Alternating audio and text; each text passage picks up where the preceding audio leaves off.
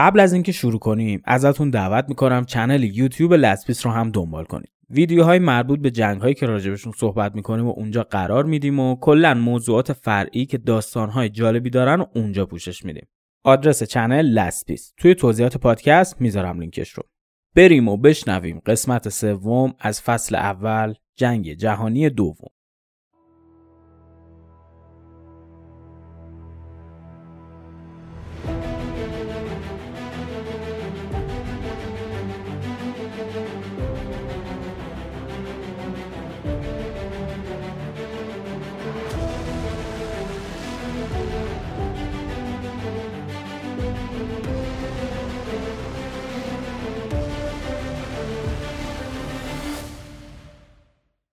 توی اپیزود قبلی کشورگشایی های رایش و حمله به لهستان رو بررسی کردیم. گفتیم که دو روز بعد از حمله هیتلر به لهستان، انگلیس و فرانسه علیه آلمان اعلام جنگ کرده بودن و پاشونو به محلکه باز کرده بودن. هیتلر در عرض یک ماه لهستان رو تسخیر کرده بود و سربازای آلمانی داشتن به کشورشون برمیگشتن. همزمان فرانسه و بریتانیا لبه خطوط مرزی فرانسه با آلمان توی سنگرهایی به اسم ماژینو سنگر گرفته بودن.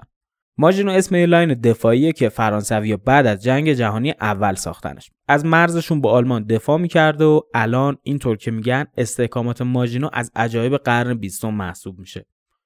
از اون طرف هم سربازای آلمانی رسیده بودن به کشورشون و اونا هم لب مرز توی استحکاماتی به اسم سیج فرید سنگر گرفته بودن. این سیج فرید هم دقیقا مثل همون line ماژینو فرانسه است. اینجوری میشه گفت. سربازای متفقین آلمان به فاصله چند کیلومتری هم توی سنگر بودن. ولی بدون اینکه گلوله‌ای به سمت هم شلیک کنن 6 ماه روبروی هم وایسادن و در انتظار حمله حریف به سر بردن. در همین حین خبرنگارا و مردم شروع کردن به جوک ساختن. به این جنگ می‌گفتن جنگ نشسته ادای جنگ یا جنگ بازی استرس زیادی داشتن و تنها کاری که از دستشون برمیومد همین جوک ساختنه بود. مثل ما که امروز زیر بار فشار رو داریم له میشیم و فقط جوک می‌سازیم با مشکلاتمون. توی این شیش ماه وضعیت هر دو کشور یعنی آلمان و فرانسه به وضعیت جنگی تغییر پیدا کرده بود. غذا و سوخت سهمیه بندی شده بود. شب و شهرها رو خاموشی می‌دادن و هر لحظه مردم منتظر بمبارون بودن. ولی خب سران کشورها به دلایل نمی‌خواستن جنگ رو شروع کنن. فرانسه و بریتانیا می‌دونستن که نیروهاشون اونقدری که باید قوی نیست و نمی‌تونستن قمار کنن. ژنرال آلمانی هم می‌گفتن مردم آلمان موافق شروع این جنگ نیستن و اگه وارد جنگ بشیم ممکنه حمایت کامل رو نداشته باشیم و اوضاع کم برامون سخت بشه. این شد که سربازا 6 ماه توی سنگر بودن. طبیعتا فشار عصبی خیلی سنگینی روشون بوده. اینا هر لحظه منتظر جنگ و دستور حمله بودن ولی خب هیچ اتفاقی نمیافتاد و این فشار حداقل 200 روز روشون بود. بیشتر این فشار روی دوش سربازای فرانسوی بود. حقوقشون کم بود و نظم و انضباط درستی هم نداشتن. اون زمان دولت فرانسه دولت ضعیفی بود و طبیعتا افسرهای رد بالای نظامیش هم یه مش مفخور بودن. به همین خاطر سلسله مراتب درستی وجود نداشت و سربازای معمولی که توی استحکامات ماجینو بودن اوضاعشون خیلی ناجور بود.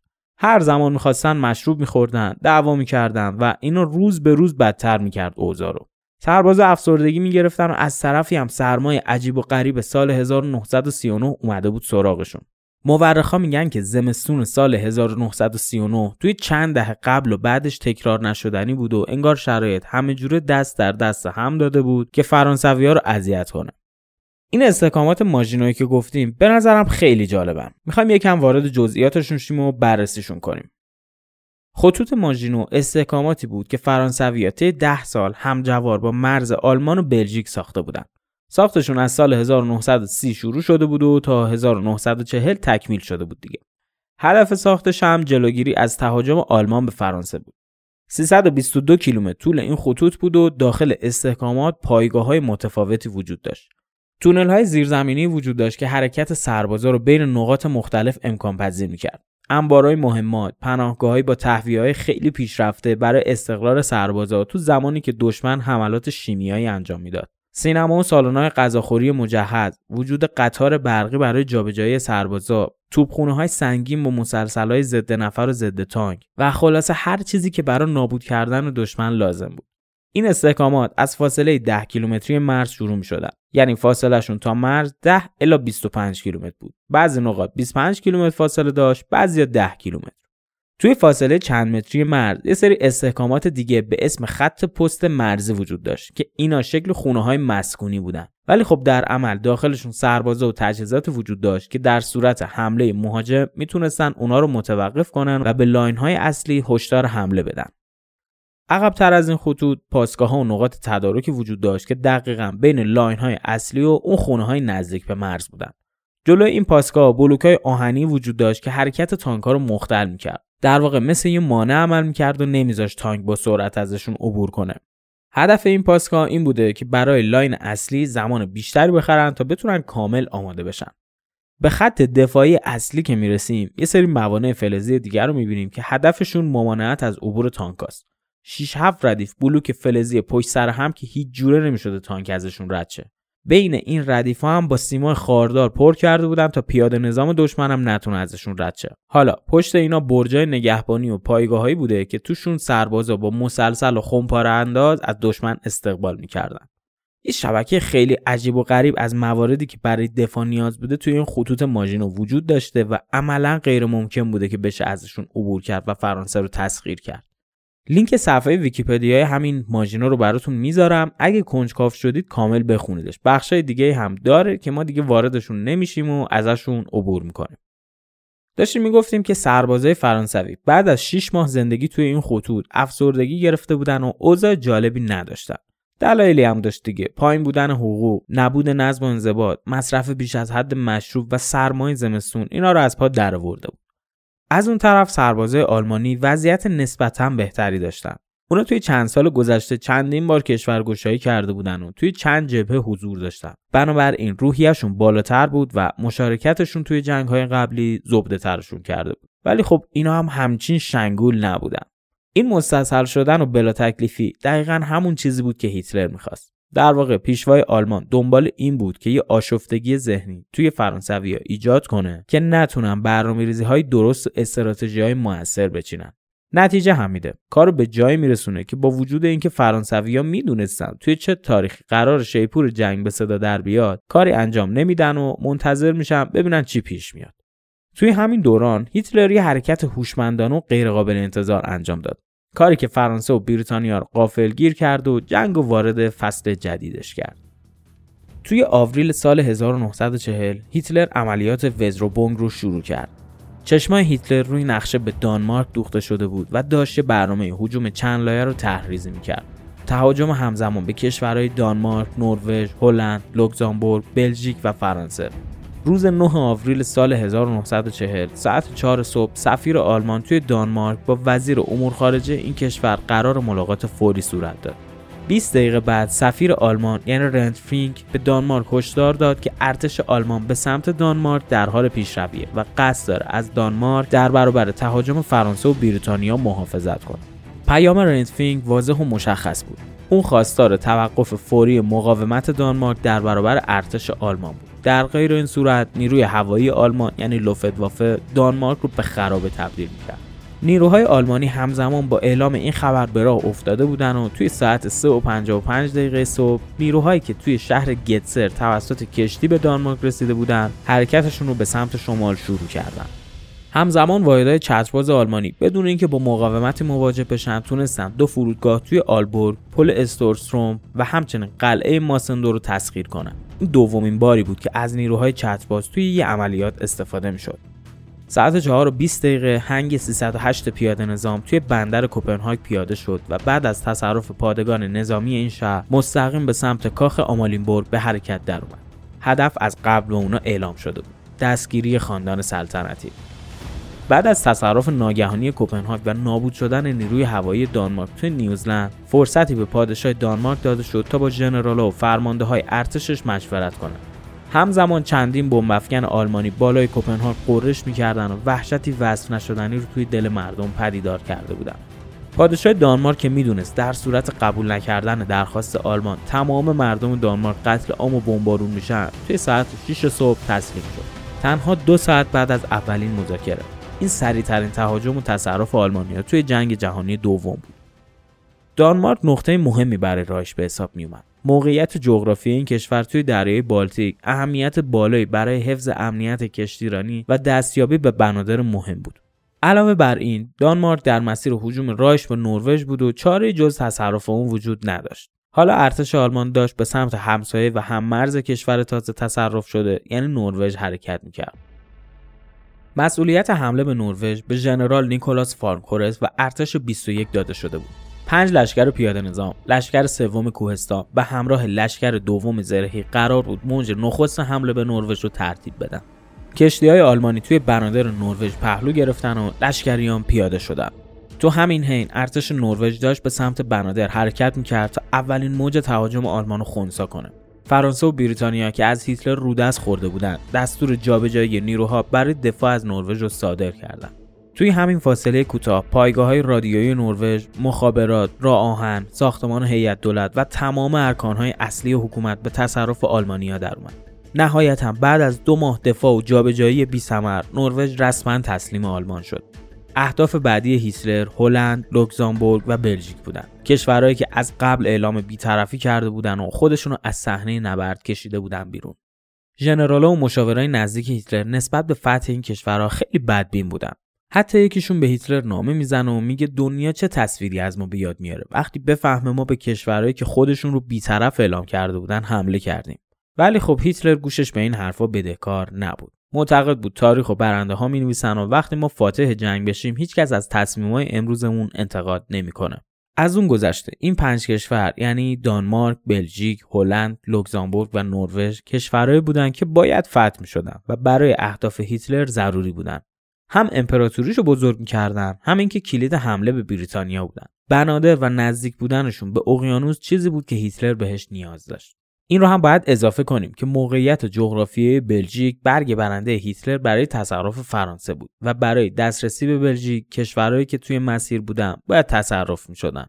گفتیم فرانسویا لب مرزشون به آلمان استحکامات ماژینو رو داشتن که حمله از اون قسمت رو غیر ممکن می‌کرد. تنها راهی که هیتلر می‌تونست ازش عبور کنه بلژیک بود البته فرانسه لب مرزش با بلژیک هم این line ماژینو رو ادامه داده بود. منتها افتادن بلژیک دست آلمان از نظر استراتژی یه مقدار فرانسه رو ضعیف می‌کرد. یه پاشنه سمت مرز فرانسه و بلژیک بوده که هیتلر متوجه شده بود. حالا می‌رسیم بهش. برگردیم عقب یه مقدار. جایی که هیتلر هدف بعدیش یعنی هلند رو مشخص کرد.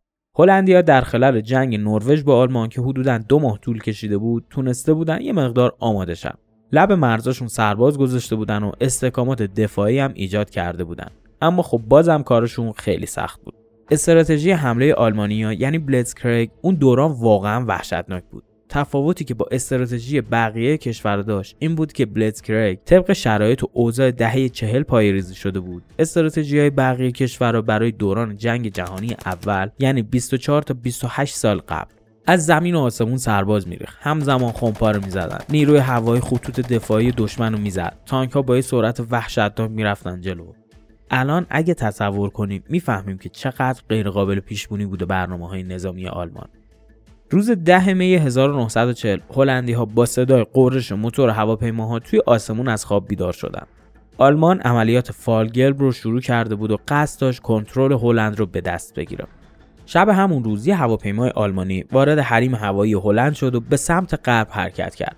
هدف این بود که هلند رو فریب بدن تا فکر کنه این عملیات برای تهاجم به بریتانیا برنامه‌ریزی شده. ولی این هواپیما یک کم بعد از اینکه از رادار فاصله گرفت به سمت شرق تغییر مسیر داد تا به همراه جنگنده های آلمانی فرودگاه های هلند رو بمبارون کنه توی اولین موج حمله 35 هواپیمای هلندی نابود شد و بعد از اون تعداد قابل توجهی از بمب افکن و بنادر مهم هلند منهدم شدند.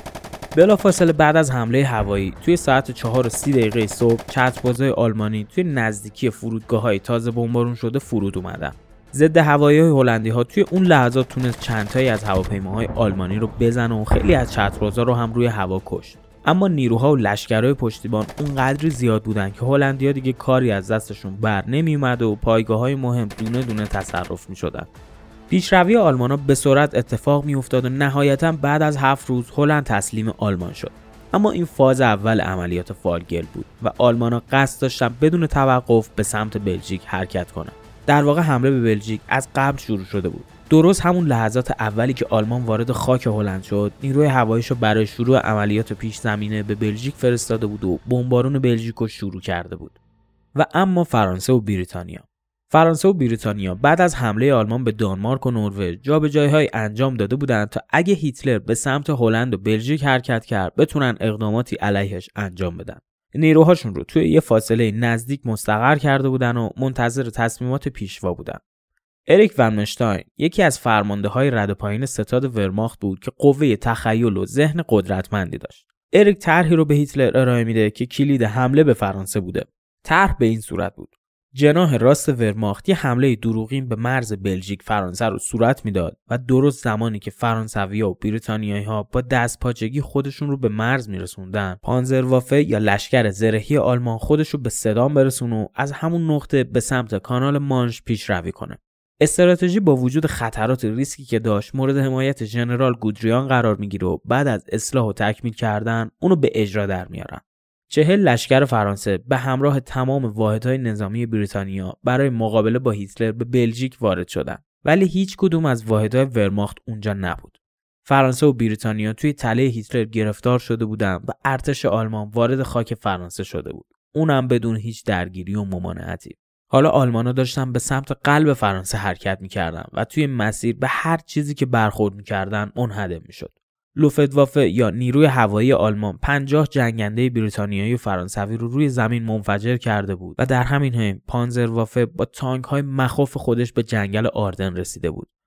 طبق برآورد فرانسویا رسیدن تانک ها به آردن و سدان سه روز طول می‌کشید. اما همونطور که قبلا هم اشاره کردیم تسلیحات و تانک های آلمانی با تکنولوژی های روز ساخته شده بودن و سرعتشون بیشتر از چیزی بود که فرانسویا فکر می‌کردن و تمام معادلات فرانسویا رو به هم میریختن یه فلشبک کوچیک بزنیم. دوازده می یعنی دو روز بعد از تهاجم آلمان به هلند فرانسویا تمام پل‌های ارتباطی رو منفجر کرده بودن و تنها یه پل رو باقی گذاشته بودن تا از طریق اون بتونن جابجاییاشون رو انجام بدن. هدفشون هم این بود که اگه احیانا هیتلر طبق پیش عمل نکرد راههای زیادی برای هجوم نداشته باشه و تنها یه پل باقی بمونه که اونو هم در صورت لزوم بتونن سریع منفجر کنن. اما این پل باقی مونده همون چیزی بود که سرنوشت فرانسه رو تغییر داد. پیشروی آلمانا از طریق همین پل صورت گرفت و دونه دونه ارتشای متفقین رو تار و مار کرد. پیشروی آلمانا غیر قابل توقف بود و اونها تا 27 می تقریبا نیمی بیشتر از نیروهای فرانسه و بریتانیا رو توی یه منطقه کوچیک محاصره کرده بودند. منطقه‌ای که از یه طرف توسط ارتش آلمان محاصره شده بود و از طرف دیگه دریا بندری به اسم دانکرک اینجا جاییه که یکی از بحث برانگیزترین تصمیمات و اتفاقات جنگ جهانی دوم اتفاق افتاد. در حالتی که پیاده نظام متفقین یا بهتر بگیم نیروهای باقی مونده متفقین توی یه بندر مخروبه جمع شده بودن انتظار میکشیدن که خیلی زود توسط لشکر زرهی و هوابرد آلمان بمبارون بشن ولی در عین ناباوری هیتلر سرنوشت جنگ رو تغییر میده دستور توقف حمله توسط پیشوا صادر شده بود و ژنرالای آلمانی این حکم رو درک نمی‌کردند. دستور توقف اونقدری برای بریتانیا زمان خرید تا بتونه از طریق بندر کوچیک دانکرک چیزی نزدیک به 340 هزار سرباز رو تخلیه کنه و اونا رو به انگلیس فراری بده. اتفاقی که اگه نمیافتاد انگلیس رو بدون دفاع میذاشت و شاید الان مرزهای کشورهای دنیا رو طوری دیگه می‌دیدیم. این فرمان تحت تاثیر مشاوره های اشتباهی که مارشال ون رانستد به پیشوا داده بود صادر شد. هیتلر سواد نظامی درست حسابی نداشت و خیلی سر از استراتژی ها در نمی آورد. یه ترسی هم که همیشه داشت این بود که ممکنه حرکت سریع نیروها و تانک ها منجر به نابودیشون بشه. درک نمی‌کرد که همین استراتژیشونه که داره دنیا رو نابود می‌کنه. به همین دلیل فرمان مذکور رو صادر می‌کنه تا در شرایط بهتر لوفتوافه با هواپیما دانکرک رو بمبارون کنه. یه تئوری دیگه هم که هست و خیلی از تاریخ نگارا قبولش دارن. اینه که هیتلر توی اون لحظات آخر معتقد بوده که می‌تونه با بریتانیا به توافق و صلح برسه. به همین خاطر نخواسته سربازای بریتانیا رو توی بندر دانکرک قلع و کنه. در حقیقت منتظر این بوده که ببینیم می‌تونه با چرچیل به توافق برسه یا نه. بعد اگه نتیجه مطلوبش حاضر نشد سربازا رو قتل عام کنه. اما خب چیزی که در هر حالت مشخصه اینه که آلمانیا فکرش هم نمی‌کردن انگلیسی‌ها دست به چنین اقدامی بزنن. از طریق یه بندر له و لورده با تمام کشتی ها و قایقایی که می‌تونم بیان و سربازا رو برگردونم به انگلیس. پیشنهاد می‌کنم فیلم دانکرک رو ببینید. ساخته کریستوفر نولان و سال 2017 منتشر شده. به خوبی اتفاقات و نحوه تخلیه همین نبرد رو نشون میده.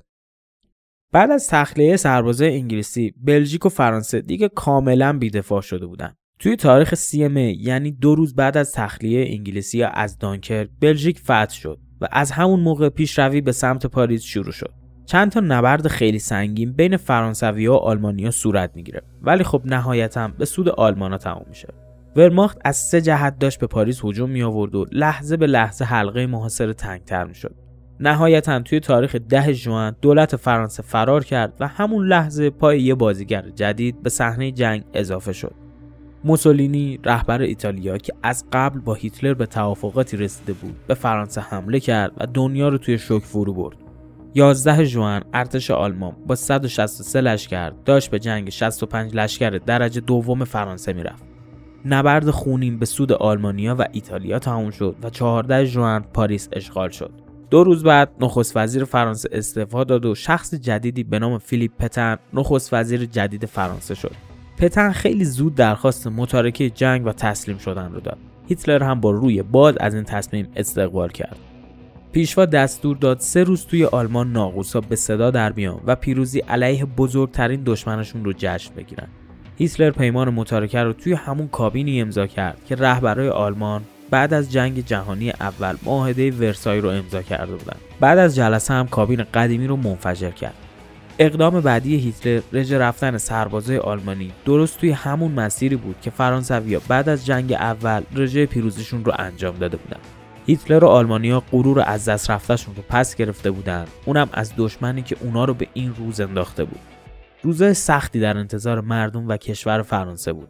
حالا دیگه رایش عملا به نصف اروپا حکمرانی می‌کرد و فقط طی سه ماه تونسته بود 6 کشور مهم رو تصرف کنه. آلمان مهار نشدنی و وحشتناک بود و رهبران دنیا گمان می‌کردند که خیلی زود خواسته های هیتلر به واقعیت بدل میشه الان بنادر و کشورهای مجاور اقیانوس اطلس دست آلمان بود و انگلیس با ترسناکترین ارتش دنیا هم مرز شده بود. حالا به نظر می رسید که انگلستان خیلی زودتر از چیزی که بشه فکرشو کرد سقوط می‌کنه.